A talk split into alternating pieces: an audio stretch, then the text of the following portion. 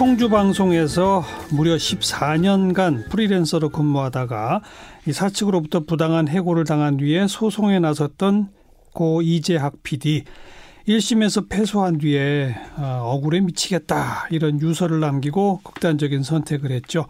자, 그 이후에 시민단체를 중심으로 유족들도 함께 대책위원회를 꾸려서 진상규명, 책임자 처벌 등을 요구하고 있는데요. 어떻게 지금 진행 중인지 이재학 PD 유족 대리인 맡고 계신 직장갑질 119의 이용우 변호사를 오늘 스튜디오에 직접 초대했습니다. 이 변호사 어서 오십시오. 네, 안녕하세요. 14년 동안 주로 어떤 일을 했었죠? 이재학 PD가? PD님이 이제 연출, 조연출 이런 본연의 업무도 했고요.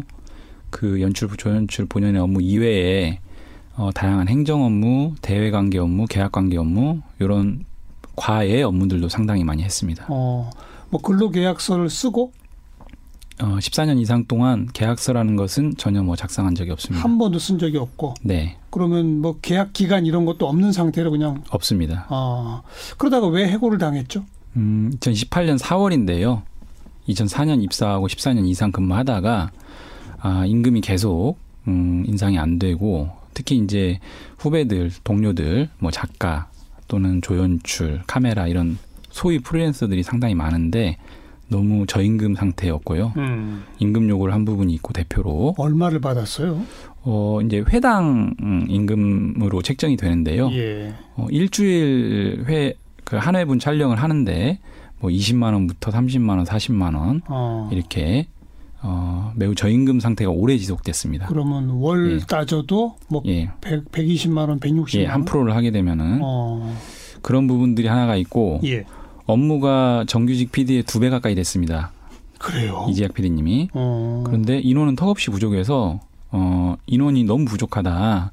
그래서 인원 보강을 요구를 했고요. 예. 그래서 다른 동료 후배들이 너무 힘들어하기 때문에 이런 부분들을 좀 대표로 얘기했는데 어 회사가 바로 음. 어 그날 어디 프리랜서가 뭐 이렇게 해서 어 괘씸죄라고 봅니다. 네, 네. 예, 바로 해고가 됐습니다. 예. 어. 그리고 소송을 제기한 게 근로자 지위 확인 소송이죠. 네. 근데 1심에서 졌어요. 예, 패소했습니다. 그 뭐 같이 일한 동료들이 어 정규직하고 똑같은 일들을 해왔다라는 식의 진술서들을 써줬다면서요? 네. 그런데 그 진술서가 법원에서 받아들여지지 않았어요? 네. 왜요?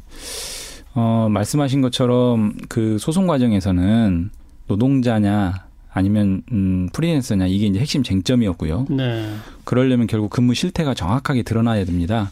가장 중요한 증거가 바로 오랜 기간 그 고인하고 같이 근무했던 동료들의 진술입니다. 그렇겠죠. 진술서에는 얼마만큼 종속적으로 지휘를 받으면 지시를 받으면서 일했는지가 낱낱이 드러나 있는데요. 예.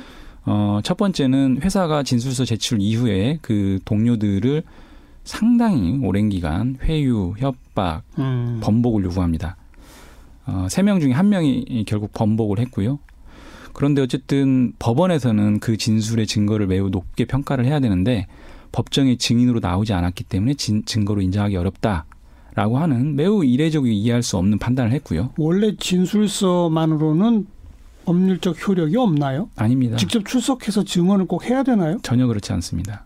오히려 어. 증인으로 나오는 것은 한계가 있기 때문에 어허. 진술서라는 서증이 상당 부분 증거로 채택되는 게 일반적이고요. 심지어 이 사건에서는 음. 어, 회사 측에서는 간부들 진술서를 몇 장 냈습니다. 근데 그 간부들은 법정 증인으로 나오지 않았음에도 또 인정 증거로 인정을 하는 아, 그랬어요. 매우 편향적인 판단들이 예. 어, 여러 군데 목격이 되고 예. 그것들이 이런 어, 이해할 수 없는 판결로 어, 이어집니다. 음. 그래 지금 이제 대책위원회를 어떤 어떤 분들이 함께 모여서 꾸리신 겁니까? 지금 현재 지- 지난주에 출범을 했고요. 어, 한국의 어떤 음, 언론 문제, 방송 문제, 또 그리고 노동 문제, 음. 어, 다양한 시민 사회 단체 57곳이 어, 매우 짧은 시간에 이 문제의 좀 심각성을 인식하고 같이 결합되어 있습니다. 네. 핵심 요구 사항은 뭡니까? 일단 앞으로의 활동 계획은 네 대책위가 마련된 마당이기 때문에 가장 중요한 것은 진상이 정확히 드러나서 예. 어, 고인의 어떤 근무 실태, 노동자성 이런 부분들이 좀 확인을 받는 것이 매우 중요하고요. 음. 또 소송 과정에서 일어났던 여러 가지 위법 부당한 행태들, 직장 내 괴롭힘 행태들 이런 것들도 다 좀 드러나는 과정들이 필요하고 그렇게 되면 자연스럽게 고인의 명예가 회복되고 응당 책임져야 될 부분들에 대해서는 책임져야 된다라고 이렇게 생각을 하고 있고요. 근본적으로는 그리고 고인의 가장 중요한 어 의지가 뜻이 예. 있었던 부분이 어 자신의 개인적 문제를 넘어서서 음. 청주 방송에 이 비정규직 포함해서 비정규직들이 상당히 많거든요. 이분들의 어떤 부당한 부분들을 실태를 확인해서 개선해야 된다. 음. 이것도 중요한 요구 어, 중의 하나입니다. 네. 이 대책위원회가 출범하는 기자회견 날에 이재학 PD의 유족분들도 함께 하셨는데요. 어, 이재학 PD의 동생 이대로 씨 잠깐 전화로 연결해서 말씀 좀 듣겠습니다. 이대로 씨 나와 계시죠? 네, 안녕하세요. 예. 그 해고 당하고 소송하시는 그 과정에서 어, 조금 아까 우리 이영우 변호사도 소송 과정상에 이 청주 방송 측에서 매우 많은 위법 부당한 행동을 했다라고 했는데 구체적으로 어떤 일들이 있었어요? 어 일단 저희 형이 생전에 14년 동안 한 곳에서 부당함을 계속 겪으면서 참고 일해왔던 곳이었습니다. 예, 예.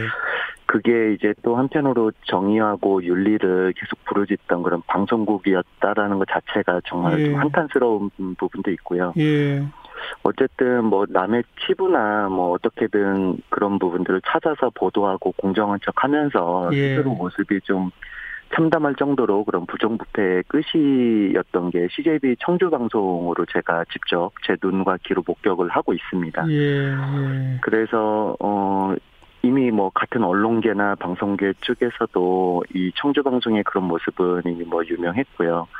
근데 저희 형이 이제 그 일을 하면서 네. 그런 부당함을 겪었던 것들이 예. 어떻게 보면은 그런 아까 좀 아까 말씀하신 변호사님께서 말씀하신 예.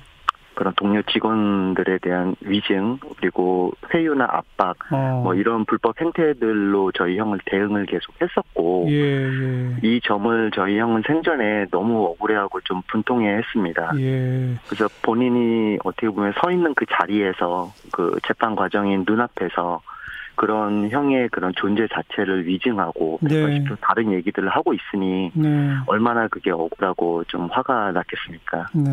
오랫동안 네. 같이 일해온 동료들이 사측으로부터 막 압박 회유당하는 거를 직접 다 그 이야기를 더 접해 들었겠군요. 네, 전에 들었습니다. 그리고 네. 지금 형이 그렇게 혼자 스스로 좀 생을 마감하고 나서 네. 그런 이제 형의 동료들을 통해서 CJB 청주방송 내에서 어떻게 회유했고 어떻게 압박을 했고 심지어는 어떻게 협박을 했는지 예. 모든 사실을 저희가 다 받아놓고 증거로 가지고 있습니다. 예. 그 아마 이게 목숨 그 끊기 전에 며칠 전에 아마 항소는 이미 하신 모양이에요. 그죠? 네, 맞습니다. 그리고 이게 이제 민사상 소송이라서 유족분들이 그 항소심을 계속 그 유지해 나갈 수 있다던데 앞으로 계획이 어떠세요? 어, 일단 현재로서는 항소는 당연히 계획돼 있고요. 네. 근데 그 전에 항소가 먼저가 아니라 지금까지의 그런 잘못된 좀 비정상적인 것들을 제자리로 돌려놓는 게 먼저라고 저희는 생각이 됩니다. 예, 예. 그래서 진상조사위원회를 발족했고 예. 그것을 근거로 하나하나 되짚고 잘못을 따지려 하고 있고요. 그것과 좀 동시에 저희 유가족하고 저희 형 고인에 대해서 예. CJB 청주형이 좀 짐신 당긴 공식적인 사과를 당연히 해야 될 것으로 보고요. 네.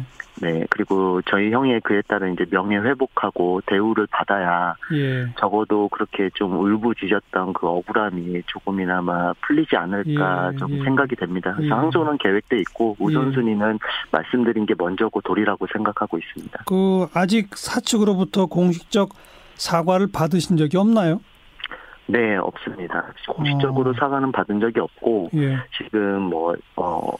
약간 비공식적인 그런 회의나 이런 부분을 통해서 뭐 앞에서는 뭐 좀 잘못을 한 것처럼 이렇게 행동을 하다가 예. 하루 이틀 지나면 다시 번복하고 예. 오히려 가해자들을 앞으로 내세워서 가해자 감싸고 가해자들이 이 사태에 대해서 뭔가 CJB 입장에서 자꾸 이제 나서서 해결을 하려고 하는 모습을 보이고 저희가 어떻게 보면 그런 모습들이 저희를 또다시 한번 가해를 하고 있는 거죠. 네. 아무튼 그러니까 유족분들을 직접 와서 찾아와서 만나거나 한 적도 없다?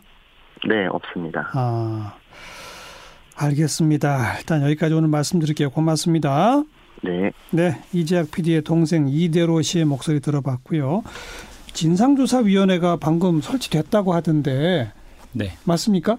진상조사위원회 관련해서 어, 아직 설치되거나 출범한 적은 없고요.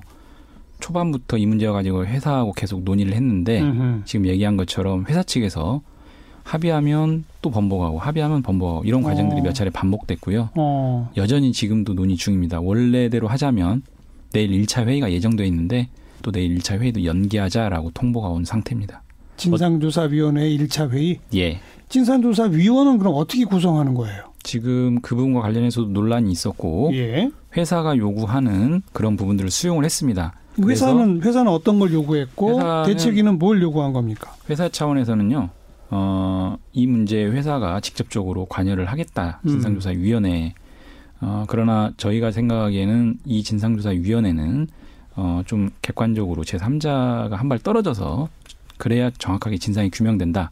이런 입장이었는데 어, 어쨌든 회사가 고수하는 그런 부분들을 수용을 해서 회사 측에서 추천하는 위원 음. 그리고 어, 회사 내 노동조합이 추천하는 위원 그리고 유족들이 추천하는 위원 그리고 어, 시민사회에서 예, 예. 추천하는 위원 이렇게 구성을 해서 회사가 요구하는 TO까지도 음. 다 수용을 한 상태입니다. 어. 그런데 그러니까 명단이 다 나왔어요. 구체적으로 명단은 아직 나오지는 않은 상태입니다. 아직 통보되지 않았고 회사 측 몇 명, 뭐 노조 측 몇 명 이렇게 그런 정도만 합의가 됐는데 어, 진상조사위원회가 실제로 출범하는 거는 음. 어, 아직 좀 어, 시간이 좀 필요한 것 같습니다. 계속 그러니까 사측에서 우리 사측 추천 진상조사위원도 있어야 한다고 해서 받아들였는데 네. 정작 그 규모까지도 다 수용했습니다. 근데 그런데 뭐 명단까지 나오려면 모여서 얘기를 해야 될 거 아니겠어요? 네. 근데 지금 그 회의 자체를 연기했다. 네.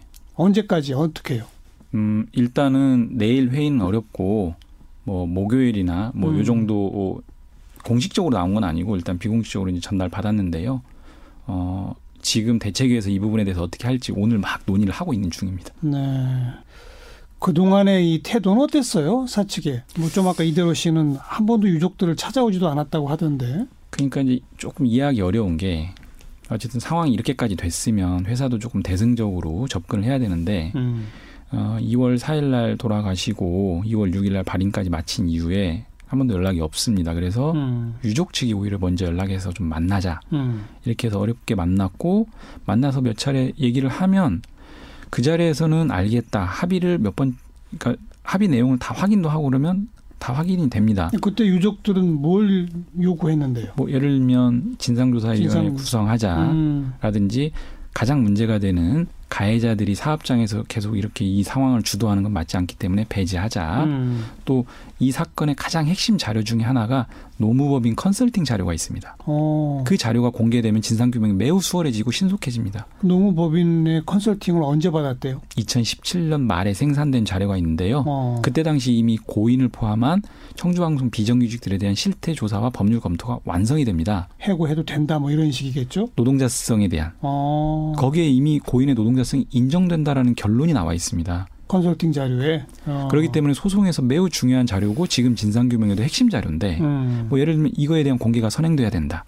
이런 부분들에 대해서 회사가 유족들 만나서 대면할 때는 알겠다 알겠다 확인을 어. 해주고 합의를 하지만 어. 또 하루 이틀 지나면 바로바로 바로 번복이 돼서 예, 예. 이런 상태에서는 진상조사위원회 꾸린들 의미가 없다. 음.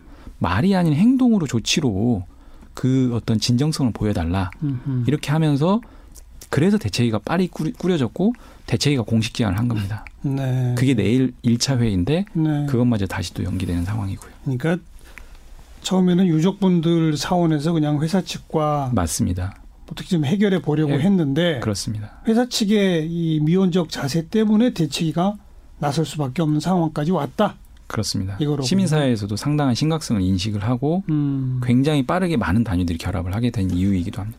앞날도 아직은 불투명하네요. 그러면 그렇습니다. 회사 측이 계속 이런 식의 자세를 보이면 대책위는 어떤 대응 방법을 가져올 수 있을까요? 일단 첫 번째는 회사가 이제는 소송의 승소나 패소라고 하는 아주 사소한 지엽적인 문제에서 벗어나서 음. 어, 정말 문제의 심각성을 인식하고 좀 대승적으로 전향적 태도로 나왔으면 좋겠다라는 부분이 하나가 있고요.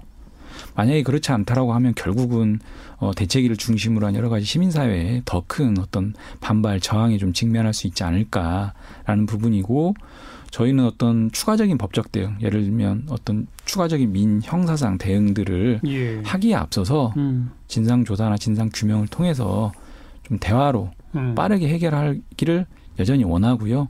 지금이라도 바로 좀 회사가 어, 그런 부분들에 좀 주목을 해서 나섰으면 네. 좋겠습니다.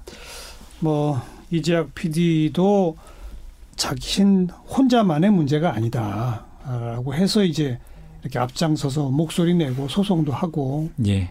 그랬던 거 아니겠습니까? 네. 요번에 요 청주 방송 한 곳의 어떤 진상 조사와 뭐 책임자 뭐 규명 등등이 이루어진다 하더라도 제도적으로 이런 방송사의 비정규직 문제 뭔가 대안이 나와야 할 텐데 네. 거기까지 지금 대책위는 그 예, 고민하고 있고요. 예. 일단 그래서 그 말씀하신 것처럼 고인 개인의 문제로 출발한 사안도 아니었기 때문에 어, 전체 프리랜서 비정규직 사업장의 대표에서 요구하다가 해고됐고 소송하는 과정도 반드시 선례를 좀 남겨서 그렇죠. 좋은 영향을 끼치고 싶다라는 의지가 있어서 1년 6개월 가까운 소송을 유지를 했던 그렇죠. 근간이 됐습니다. 예. 그렇기 때문에 이번에는 청주 방송 내에 어, 고인의 개인적 권리 구제를 넘어서서 음. 어, 비정규직 문제 해결의 어떤 단초를 마련을 해야 되고요. 그다음 말씀하신 것처럼 청주방송 사업장을 넘어선 음. 방송 현장에 무늬만 프리랜서, 속칭 가짜 프리랜서이 너무나 많이 만연돼 있습니다. 네. 이 부분에 대해서는 첫 번째는 관계 기관과 부처에서 아주 강력하게 관리 감독하고 대책을 마련해서 음. 실행을 옮겨야 됩니다. 음, 음. 그런데 이 문제가 벌써 몇 년 동안 계속 수면에 오르긴 하는데 안 움직입니다. 너무 안타깝고요. 그런 부분이 저는 이번 사태의 중요한 또 하나의 원인이다라고 보기 때문에 예, 예. 발빠르게 움직였으면 좋겠고요. 법제도적 개선이 필요합니다. 음. 국회가 나서야 되는데 지금 총선 국면이긴 하지만 좀 빠르게 이 부분에 대해서 어, 제도 개선을 해야 되고요. 사업장 내에서 방송사 내에서 언론사 내에서 그런 것들을 생산하고 만들어낸 주체들이 행복하게 즐겁게 일할 맛이 그럼요, 나지 않으면 그럼요. 그 방송도 오래가지 못합니다. 이런 부분들에 대한 인식들을 좀 같이 공유했으면 좋겠습니다. 네, 아주 중요한 첫 걸음인데요. 네. 끝까지 응원하면서 지켜보겠습니다. 오늘 고맙습니다. 네, 감사합니다. 네, 고 이재학 PD 유족 측 대리인인 직장갑질 119 소속 이용우 변호사 함께 만났습니다.